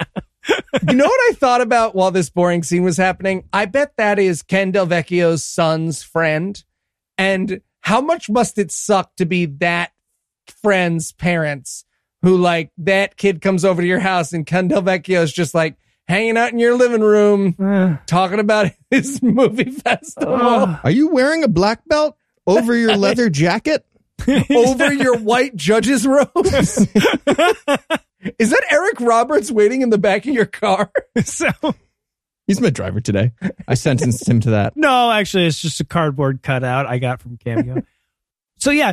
So uh, then we cut from there. We cut to Elizabeth, the psychic law professor, telling another Christmas hypothetical. Now, they're filming this in the classic, it, well, it's sure going to be a funny reveal when you see who she's talking to manner.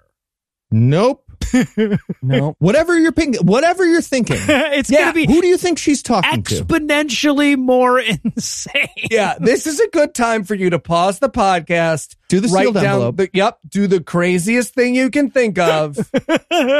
You lost. Because it's the Senegalese isolated tribes. It is the Sentinelese. The, it's the North, North Sentinel, Sentinel Island. Island. Yes. That is the place where that asshole Catholic missionary John Cho got killed with arrows because he fucking deserved it. Right, because he tried to contact an uncontacted tribe that's protected by the Indian government because, like, you know, breathing near them could be genocide. He was literally, he was about to kill all of them with, like, a common cold. Yep. And they killed him. They were justified, just like Santa murdering the greaser with the barstool accent. But yeah, she's giving a legal lecture to the people of North Sentinel Island on her laptop. Mm-hmm. I again, I I'm I think he thinks he's doing humor. They have Skype. Yeah. Right. Right. Yes. Exactly. But mom slams the laptop closed, and she's like, "No, we're doing my murder plot thing." Right, yeah. She's like, "If I had to leave my applesauce meeting for you, you have to leave your Sentinelese." A law lecture for me. Tie. Exactly. And she and she's like, I don't know. I don't think I want to go. But just then she has another sudden Eric Roberts vision. Yeah, he says, sometimes I think I'm going down the wrong path. And I wrote in my notes, Eric Roberts, I can assure you by being in this movie, you are going down the wrong path. Yeah, but she's getting a, like a series of visions from all the named characters at, at this moment. And I, I I struggle to write notes on it because it's all just random babble of like clips they still had, right? Yep. My notes, again, in order are gibbering, gibbering, Bob is alive. This is the slowest thirteen minutes of my life. Oh, God. Yeah, the last ten or twelve minutes of this took me an hour and a half to watch. Yeah, yeah, absolutely. Oh, so, okay. And part of this vision, by the way, includes Ken Del Vecchio visiting Aurora Palace, the, the girl who owned the theater that got shot up, in the hospital after the shooting. So she thinks that means that Bob lived through the shooting, which I think we had already established, right? Every single vision has had the exact same revelation, which is your husband was alive, and here is a nice compliment about Ken Del Vecchio. Right, yeah, exactly. And he visited that nice young lady from the shooting. Yeah, right. He's ladling her soup. Are you poor? I don't know. Starts to slice her up for the soup kitchen. What? She's a vegetable. So, oh God. So... So she's like, yeah, but uh, all right, but we have to head to the bar because your psychic vision told you that we needed to go to the bar. And Elizabeth, the psychic, is like, why are you now telling me what my psychic vision took? This makes no fun. She's like, I know. I think he meant to write this line for you. I don't even know. Hold on. This is just like Dickens. It's right. Still, right. Yes. Are we still Dickens? The Christmas future is at. The it's bar. Now the future. I'm, oh, never mind. It's the present. Oh, damn it. It's the past. Now. I'm an alcoholic in real life, and I'm cold earlier, and now I have to drink now for real. Yeah, that that actually may have been it, too, that this lady was like, look, I'm not going to do this last scene unless you're buying the drinks. Yeah. So they go to this bar on Christmas Eve.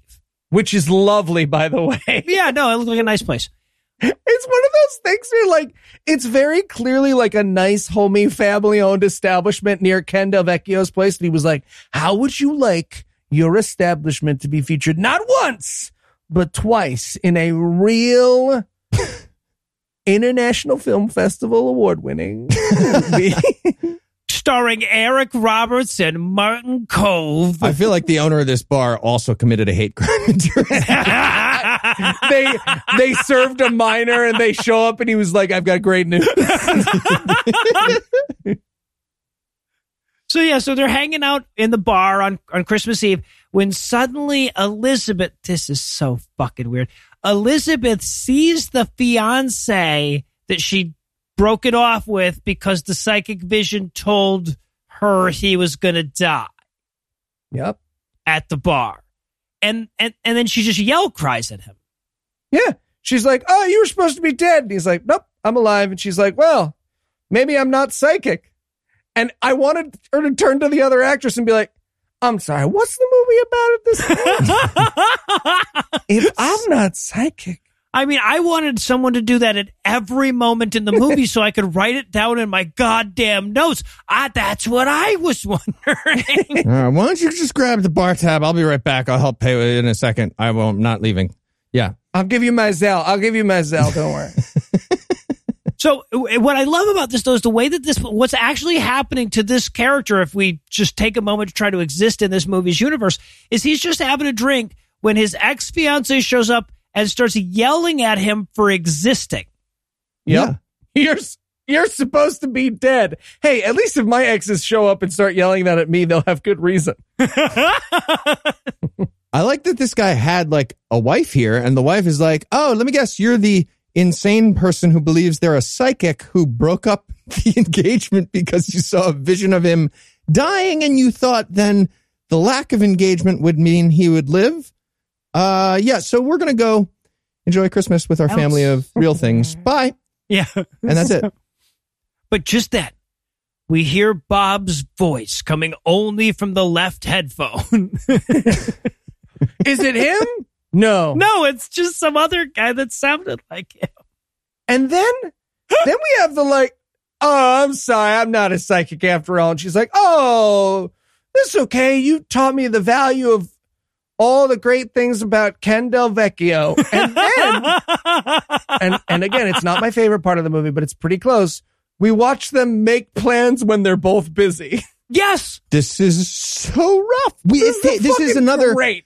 eight minutes of the movie. It was like, so you want to come over for Christmas Eve dinner? And it was like, no, I have plans. No, I actually have family in town. Oh, um, okay. Do you want to do the next day? What if we like a... text about next week? Uh... You want to text me? Well, so let's just let's just wait. Let's figure it out now. Get your get your calendar out. Get your ca- do you have a do you have do you have my number? It's ready. App you use an app. Write it down. Yeah, we watch all of that. They could have just not done any of that. Hold on, bartender, can I get a pen? I'm trying to write down a phone number. Yeah. We're going to text each other later about this. I watched... I watched this on Tubi, and I got a Carvana commercial in between this scene and the next, and the Carvana commercial was so much better thought out than this entire fucking film. It would almost have to be. Yeah, right, right, exactly. Okay, so she says, all right, well, you can't come to Christmas Eve dinner. Why don't you come Christmas after? I mean, if you're doing something on Christmas Eve, you must not be doing anything the afternoon of Christmas, and that's the day that Jesse is testing for his black belt. At home. He's doing an at-home well, karate right. test. I, I From whom whole... is he getting a black belt on Christmas Day? What? From his mom. His mom is awarding it to him. So I wrote in my notes, like, wait, did you guys forget that it was Christmas in your movie? Or are we going to have the karate instructor just showing up at their house on Christmas Day exactly. to give him the, to administer the test? It's actually pretty lonely to be a karate instructor on Christmas. Because let's face it, if you have a family that you're spending Christmas with, you're not a karate instructor. Oh, Jesus Christ. Dude. True story. No, no karate instructor's been like, all right, everybody, I'm headed home to my wife and children. I'm a full-grown man who teaches children the ancient art of kickboxing. Can you fucking imagine? I'm a podcaster. Honey, how was your day? Oh, it's pretty good. It's just the kids to kick and punch. Sorry. Oh, the non-karate instructing portion of our audience is loving this bit, I bet. You know what? If you're insulted, we'll stand thirty feet apart and you can do all the karate you go want. Go home to my family and name senators and books that I know. No, none of that's going to happen.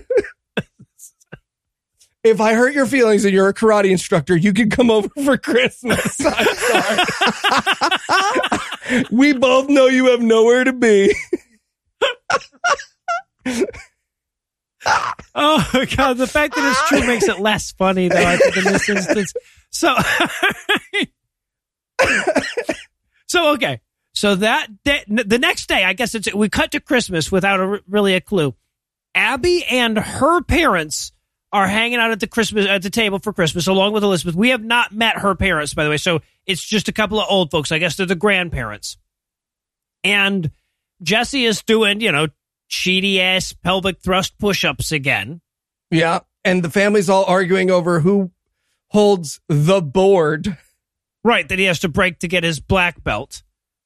Yeah, they they spent two fucking minutes arguing about, well, I'm the man, I should hold the board. No, I'm the old woman, I should hold the board. This board needs a penis, damn it. Yeah, exactly. You get a black belt for breaking... a very small piece. I did that when I was four at like a summer camp. It, it, yep. Yeah. That's a black belt? Yeah. Well, so, that's part of getting a black belt, but no, that is not. Well, you know, they, again, you can order one off of Amazon, right? It's not a real thing. It's just like, how much money did your mom give to the babysitter who teaches kids the ancient art of kicky punch? First, you have to order two pieces of wood that match each other on Amazon. And then you have to send that back to Amazon. But then I will send you a black belt. We used to have the kids. We used to do the tests. Like the black belts had to go do the tests for the really little kids. And we had a lesson on how to hold the boards. And the lesson was, you're going to break these boards by accident if you hold them with any amount of force.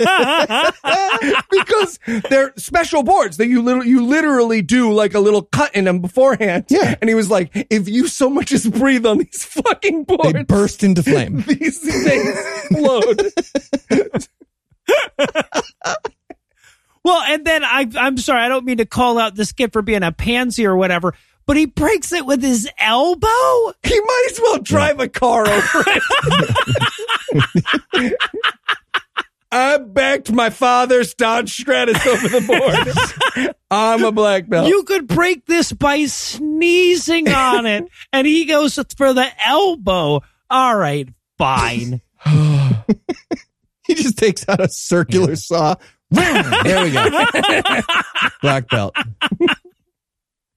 And then Ken Del Vecchio walks in. Yep. He breaks the board with his elbow. The dead husband just walks in the back door, says, and I quote, "I did it. I escaped." End of movie. End of movie. I wrote, the end?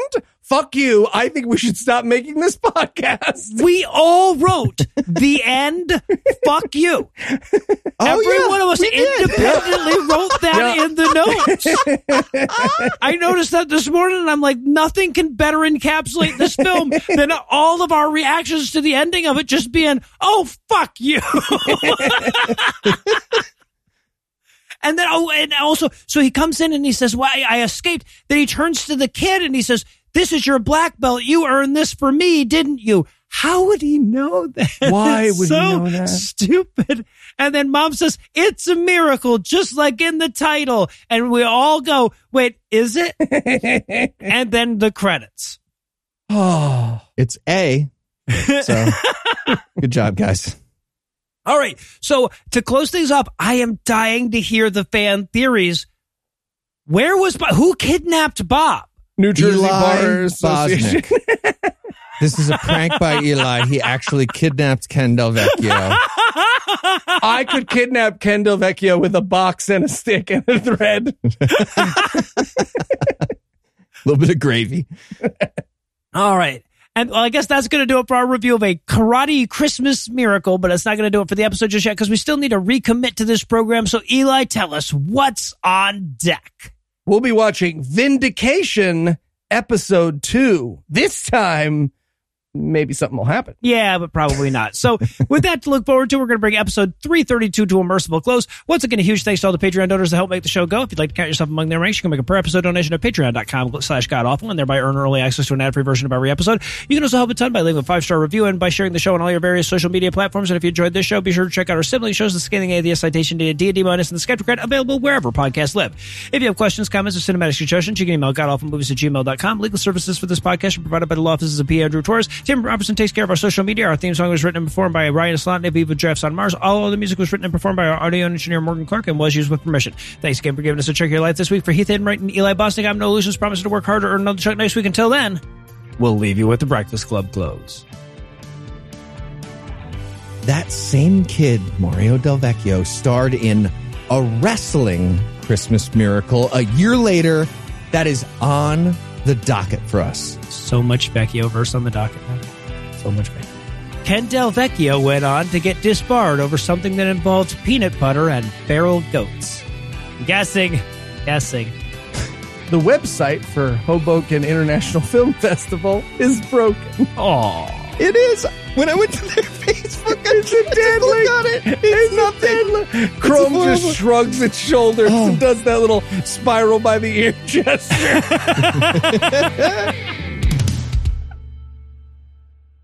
By the way, here's the description of A Wrestling Christmas Miracle. Oh, please. It was the opening night movie at the Hoboken International Film Festival, or H I F, in twenty twenty. It starred, of course, Mario Del Vecchio. Uh, he is also a nationally ranked youth wrestler. No. He got, he got second in nationals. No, in Mario, no! Mario, no! And also in that cast, Martin Kove, Cobra Kai guy, Gilbert Gottfried. Oh, wow. Oh, Jimmy Walker. Too. Okay. Michael Winslow from Police Academy and Spaceballs. What? Okay, sure. Todd Bridges. Willis from Different Strokes is who that is. Okay. And Julie McCullough from Growing Pains and Sharknado fame. She was Jesus, the there must have been too. some kind of crazy semi-celebrity massacre thing that happened in Jersey in the in between these two films or something. It's just a hate crime convention that got busted Again, by those, a sting. Those yeah. all sound really D U I to me, right? Yeah, basically, if you say, "Do you know who I am in the state of New Jersey?" you go before Ken Del Vecchio. You, you Ken Del Vecchio goes, "No, but I know a man who does." Is Robert Loggia still alive? No. Okay, that's why he's not in that cast. Yeah. The preceding podcast was a production of Puzzle and a Thunderstorm, L L C. Copyright twenty twenty-one. All rights reserved.